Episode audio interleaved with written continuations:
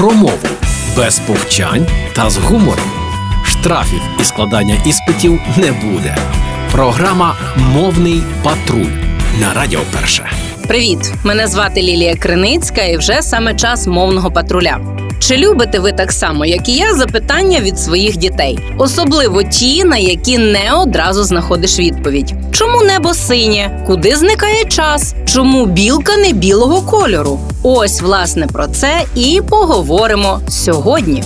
Ми гуляли з Еліаною парком і звично тримали в кишені горішки для білочок. І саме там донька і застала мене зненацька із цим питанням. Отож, із якої причини білка, тварина з переважно рудим хутром, має назву споріднену з білим кольором?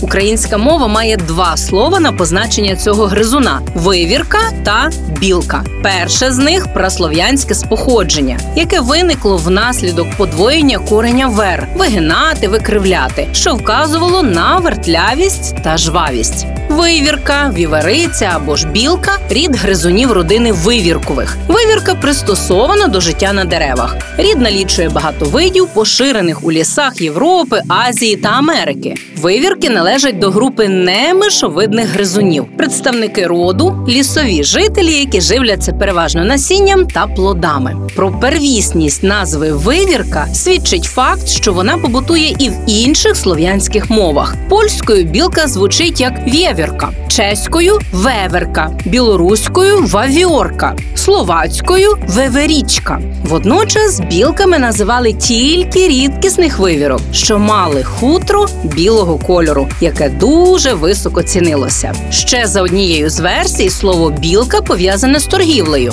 Оскільки хутро білок було надто цінним, то за нього платили спеціальну монету білу. Хто знає, чи було воно так чи ні, але уже кілька століть тому слово білка стало переважати на теренах Надніпрянщини, а вивірка, як зазначав мовознавець Іван Огієнко, закріпилося у Галичині. Тож, якщо і вас раптом діти спитають, чому білка не білого кольору, то і ви вже знатимете, що відповісти. А я з вами ненадовго прощаюся і почуємося знову на Радіо Перше у мовному патрулі. Програма Мовний патруль на Радіо Перше.